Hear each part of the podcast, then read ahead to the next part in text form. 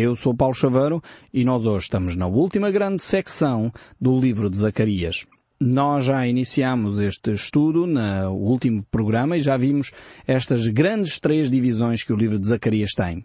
A primeira grande divisão que nós eh, estivemos a analisar, e estamos a fazer um pequeno resumo porque começamos a caminhar para o fim deste livro, mas eh, a primeira grande secção que o livro tem é as dez visões eh, de Zacarias. As dez visões apocalípticas, podemos dizer assim, eh, porque se referem ao final dos tempos. Mas são dez visões também de esperança para a nação de Israel. Isso foi a primeira grande secção, a primeira grande divisão que este livro tem. A segunda grande divisão vai do capítulo 7 a 9, e de alguma forma é uma apresentação histórica, um interlúdio histórico uh, que é relatado uh, por uh, Zacarias. E depois temos uma terceira divisão que é estas sentenças proféticas.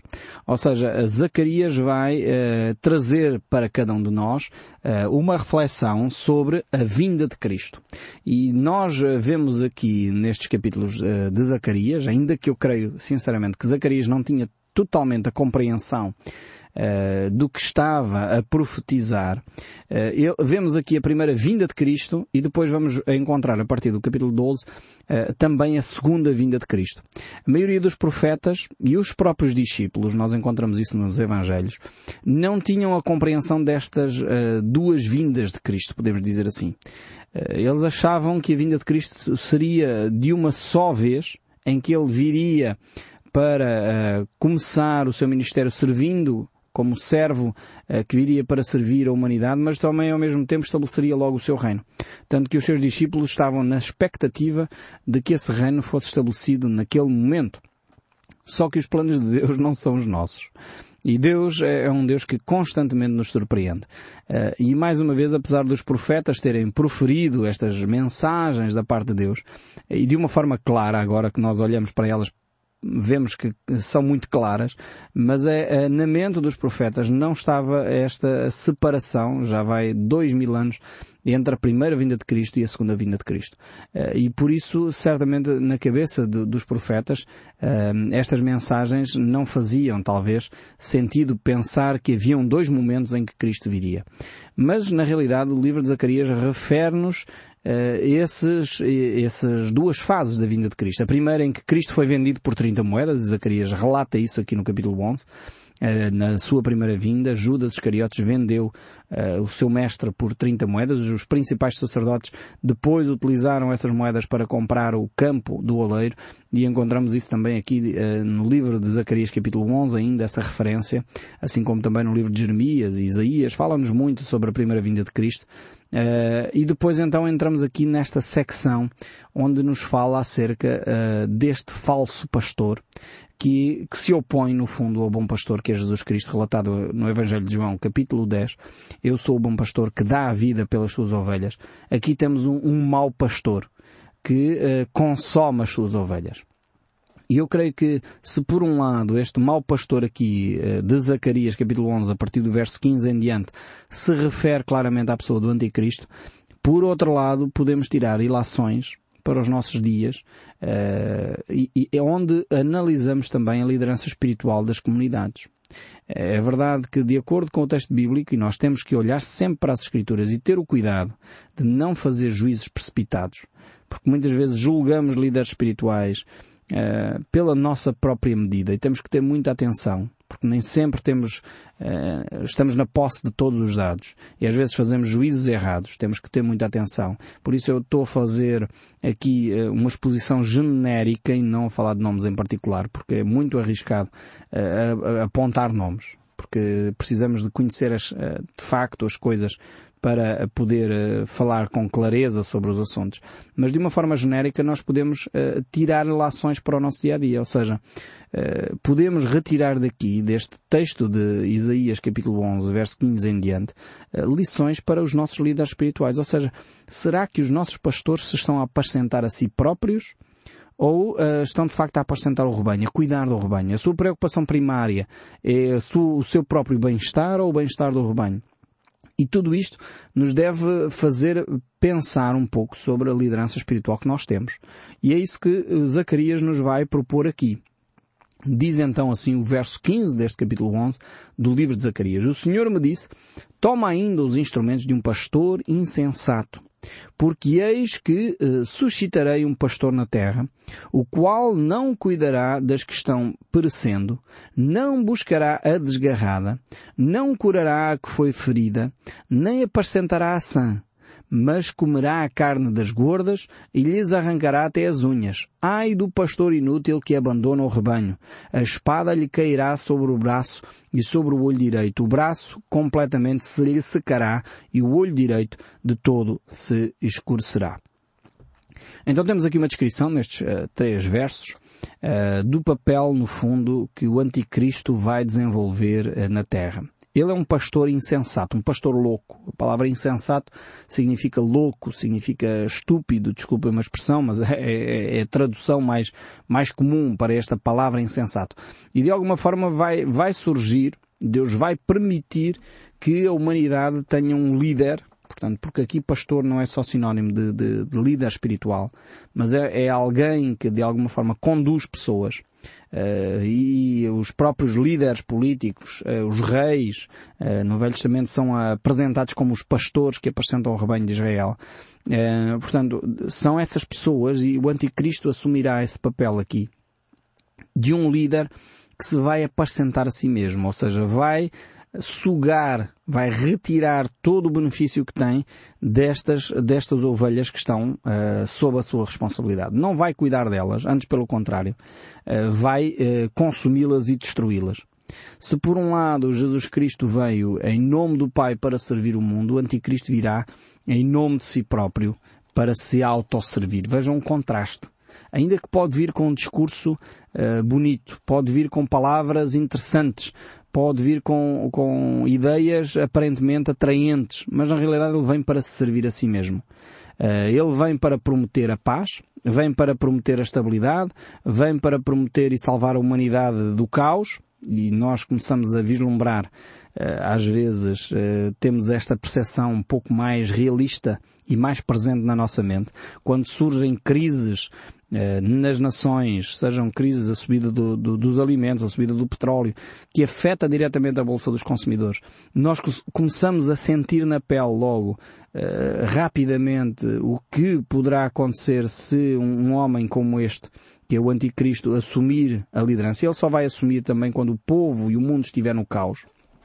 Porque se vai propor como salvador para a humanidade, trazendo promessas a quem as pessoas uh, aparentemente vão dizer não, isto faz sentido, vai ser acolhido pelas maiorias, mais uma vez, ainda que este período não se refere à presença da Igreja no mundo, mas ele vai, vai ser acolhido pelo mundo. Mas na realidade as suas atitudes depois, portanto o seu discurso é uma coisa, uh, mas as suas atitudes depois são atitudes que vão explorar, enganar, maltratar aqueles que estão sob a sua responsabilidade. No fundo, uh, vai ser de facto um líder político. Hoje em dia nós assistimos a muitas destas promessas por muitos políticos que depois dificilmente as cumprem. Há muitas promessas que são feitas e poucas uh, delas, uh, por vezes, são cumpridas. E uh, o anticristo vai ser um homem assim, que vai fazer muitas promessas, promessas aparentemente coerentes, que vão trazer alguma esperança ao mundo, mas depois, efetivamente, ele, na prática, vai extorquir, maltratar, subjugar todos aqueles uh, que estão sob a sua responsabilidade. E de, por isso mesmo o texto bíblico diz no verso 17, ai deste pastor inútil que abandona o rebanho. Uh, e depois fala aqui que a espada lhe cairá sobre o braço e sobre o olho direito. O seu braço completamente se secará e o olho direito uh, de todo se escurecerá. Aqui temos uma palavra uh, de preocupação, uh, mais uma vez, uh, porque Deus, ao mesmo tempo que vê este homem a maltratar a humanidade, ao mesmo tempo vai colocar um fim nisso. Vai dizer, não, não vou permitir que isto continue a ocorrer. Este homem que deveria ter um, um, braço para cuidar das suas ovelhas, aqui é interessante esta imagem do braço e do, e do olho porque nos pastores isto é fundamental para cuidar dos seus animais. Uh, o braço para, uh, de alguma forma, conduzir o rebanho, para proteger o rebanho de, de, dos eh, lobos, de, dos animais ferozes do campo, eh, das intempéries, de, cuidar das ovelhas feridas para pegar nelas ao colo, o olho para vigiar, para estar atento e vigilante, e vemos aqui que estes dois elementos que são essenciais para um bom pastoreio, aqui são uh, retirados. Ou seja, é um homem que não cuida ou um homem que não está atento aos perigos. E por isso mesmo Deus virá e livrará o, o, a humanidade uh, desta aberração, desta situação aberrante que é este falso pastor, este anticristo, que se vai introduzir, no fundo, na humanidade para conduzir a humanidade ao caos.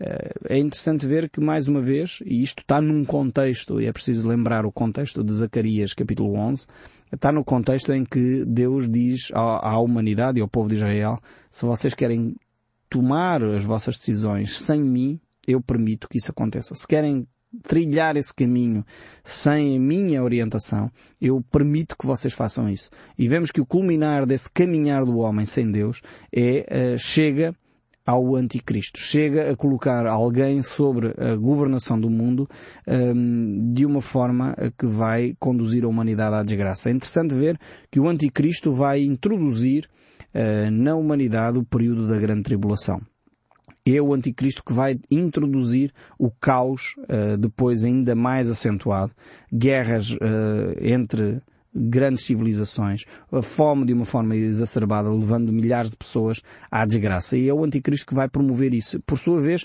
encontramos Jesus a introduzir um período de paz na humanidade com o milénio, uh, que é o chamado Dia do Senhor.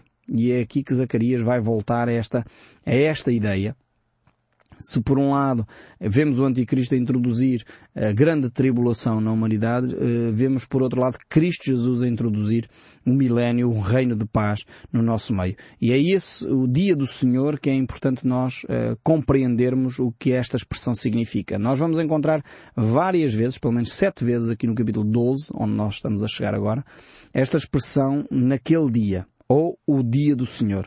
E esta, esta ideia do dia do Senhor um, ehm, é uma expressão que é usada para descrever um período de tempo. Nós estamos a falar de 24 horas. O dia do Senhor não é um dia de 24 horas, mas o dia do Senhor é, é um período de tempo que contempla quer este período em que o anticristo já está a reinar, quer o dia em que Jesus Cristo vier para eh, estabelecer o seu reino e aniquilar esta atitude do anticristo. Mas nós vamos então começar a ler aqui esta sentença, mais uma vez é uma sentença, uh, pronunciada uh, pelo Senhor no capítulo 12 do verso 1. Vamos ver então Zacarias. Diz assim, sentença pronunciada pelo Senhor contra Israel. Fala o Senhor que estendeu os céus, fundou a terra e formou o espírito do homem dentro dele. Aqui temos um, um, versículo extremamente interessante, mais uma vez. Um verso que, é, que provavelmente se calhar não temos tempo para esgotá-lo na sua totalidade, mas é interessante ver que esta sentença que nós encontramos aqui no capítulo 12, verso 1, é proferida em relação à nação de Israel.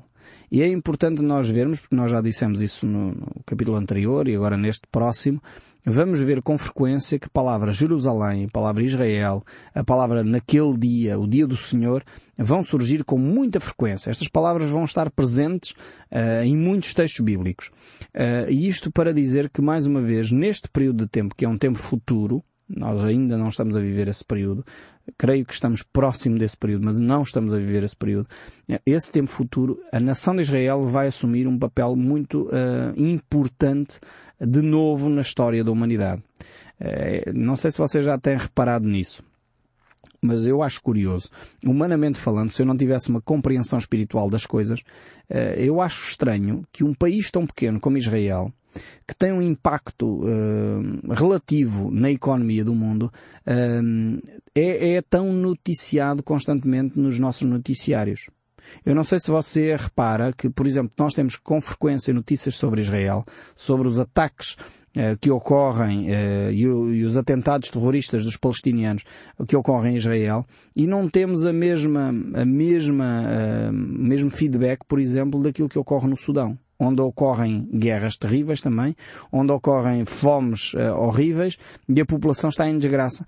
Mas nós já começamos a ter um pequeno vislumbre onde Israel passa a ser um, ou ter um papel preponderante na história já atual da humanidade e terá ainda muito mais no futuro. Por isso Deus vai centrar a sua atenção na nação de Israel. Esta sentença então é pronunciada contra a nação de Israel. Porquê? Porque a nação de Israel teve o privilégio de ouvir a mensagem do Evangelho uh, em primeira mão.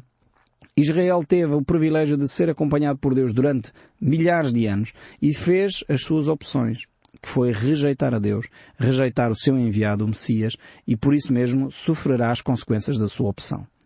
E é interessante agora ver aqui neste texto bíblico que aqui aponta para essa batalha final que nós iremos ver no capítulo 12, uh, chamada Batalha de Irmãsdom, onde todas as nações da terra vão convergir para tentar aniquilar a nação de Israel e Cristo intervirá nesse, nessa altura, mas nós não temos tempo para mencionar todos os detalhes sobre esta, este grande momento, mas ao mesmo tempo é interessante ver aqui neste texto bíblico que quem fala é o Deus Criador de todas as coisas. É aquele que merece toda a honra, toda a glória, aquele a quem nós deveríamos uh, dirigir a nossa atenção.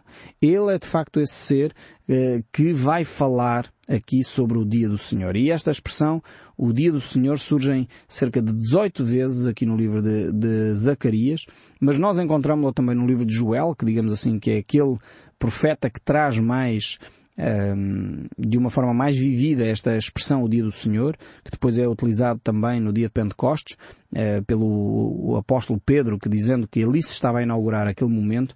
Temos também no livro de Malaquias, que nós iremos estudar mais para a frente, um grande ênfase também sobre esta ideia de que Deus é o Deus que vai estabelecer uma relação com o seu povo e vai livrar o seu povo. Uh, mas esta ideia é uma ideia central em todo o Velho Testamento, uh, onde vemos de facto que esta ideia do dia do Senhor é um período de tempo que Deus vai, uh, vai tratar da humanidade, vai trabalhar com a humanidade para estabelecer um reino de paz aqui na Terra. E não é um período, como já disse, não é um período de 24 horas. Aliás, o, o apóstolo Pedro deixa-nos uma imagem e um verso muito importante para estas reflexões porque muitas vezes nós olhamos para a Bíblia e vemos o dia uh, e, e, pensamos logo em 24 horas. Mas é interessante termos presente esta frase do apóstolo Pedro quando ele diz um dia para o Senhor são como mil anos e mil anos como um dia. Se nós tivermos no mínimo esta, esta percepção de tempo, que para Deus é muito diferente da nossa, uh, provavelmente entenderíamos as Escrituras de outra maneira. Eh, é que Deus trabalha com uh, o infinito, trabalha com a eternidade e nós trabalhamos com o temporal, com o dia a dia, com as 24 horas, com os minutos. Logo esta diferença faz com que nós possamos abordar o mesmo assunto de perspectivas completamente diferentes. Eh, e aqui, mais uma vez, o dia do Senhor não se resume a um dia de 24 horas.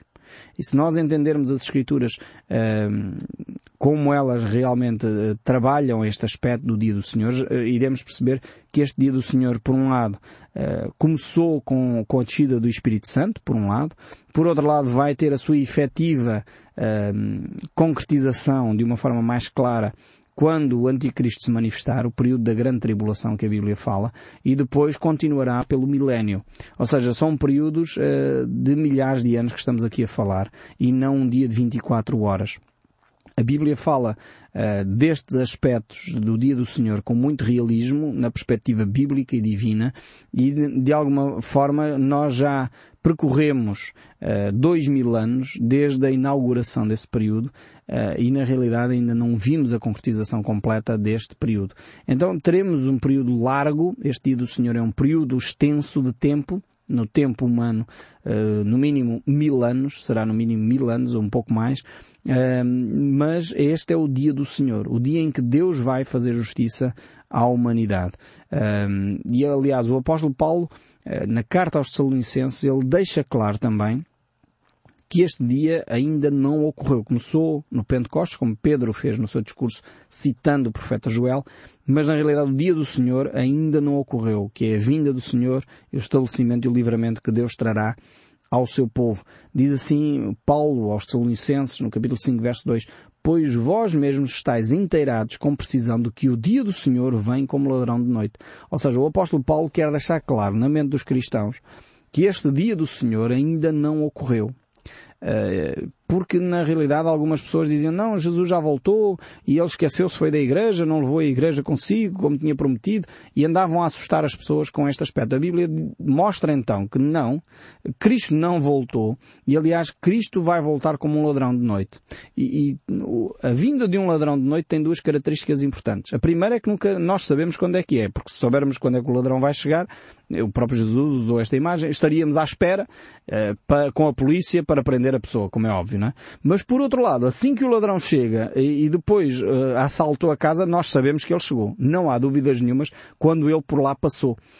E a vinda do Senhor será assim, como um ladrão de noite. Ou seja, ninguém sabe o dia nem a hora quando é que ele vem. Portanto, todas essas datas que já foram adiantadas por grupos religiosos, não, Cristo veio no, em 1900 e não sei quantos, Cristo veio no, no século não sei quê, não é verdade não é um facto bíblico. Ninguém sabe o dia nem a hora em que Cristo voltará, seja no passado ou no futuro. Alguns podem apontar datas para o futuro. Ninguém sabe o dia nem a hora em que Cristo voltará. O próprio Senhor Jesus Cristo disse isso. Só o Pai, essa data está reservada ao Pai. Nem o Filho sabia dessa data. Portanto, não há possibilidade de nós dizermos que é no ano 2000 e não sei quê. Não faz sentido adiantar datas. Mas, por outro lado, quando Cristo vier, toda a humanidade saberá que ele veio. É como o ladrão de noite. Ele, quando vem, ninguém sabe, mas depois de vir, toda a gente ficou a saber. Portanto, é, mesmo essa ideia de que alguns grupos religiosos dizem, não, Cristo veio em 1900 e não sei quê, mas ninguém sabe muito bem, parece que não veio e veio. Quer dizer, isto não é um facto. Quando um ladrão passa por uma casa, toda a gente percebeu que já não está lá a televisão, já não está lá o frigorífico, já não está lá o micro-ondas. Desapareceu, quer dizer, efetivamente, toda a gente constata que já não há uh, os utensílios que já lá deviam estar. Quando Cristo voltar, toda a gente saberá efetivamente que Cristo voltou. Não haverá dúvidas. Portanto, essa ideia de que Cristo já voltou, mas que não se sabe muito bem, não se deixem enredar por esses falsos ensinos, porque não são ensinos bíblicos, porque na realidade ninguém saberá o dia nem a hora. Mas Ele virá. Essa é a grande promessa das Escrituras. Depois temos ainda o verso 2 e 3, eu queria concluir com este texto bíblico para nós. Eis que eu farei de Jerusalém um cálice de tontear para todos os povos em redor e também para Judá durante o sítio contra Jerusalém. Naquele dia farei de Jerusalém uma pedra pesada para todos os povos.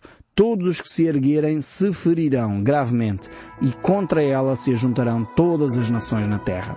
E vemos aqui esta declaração de Deus que vai ser um momento de grave crise para a nação de Israel, mas nós veremos no próximo programa em mais detalhes este capítulo 12. Que Deus o abençoe ricamente e não deixe de ouvir o som deste livro.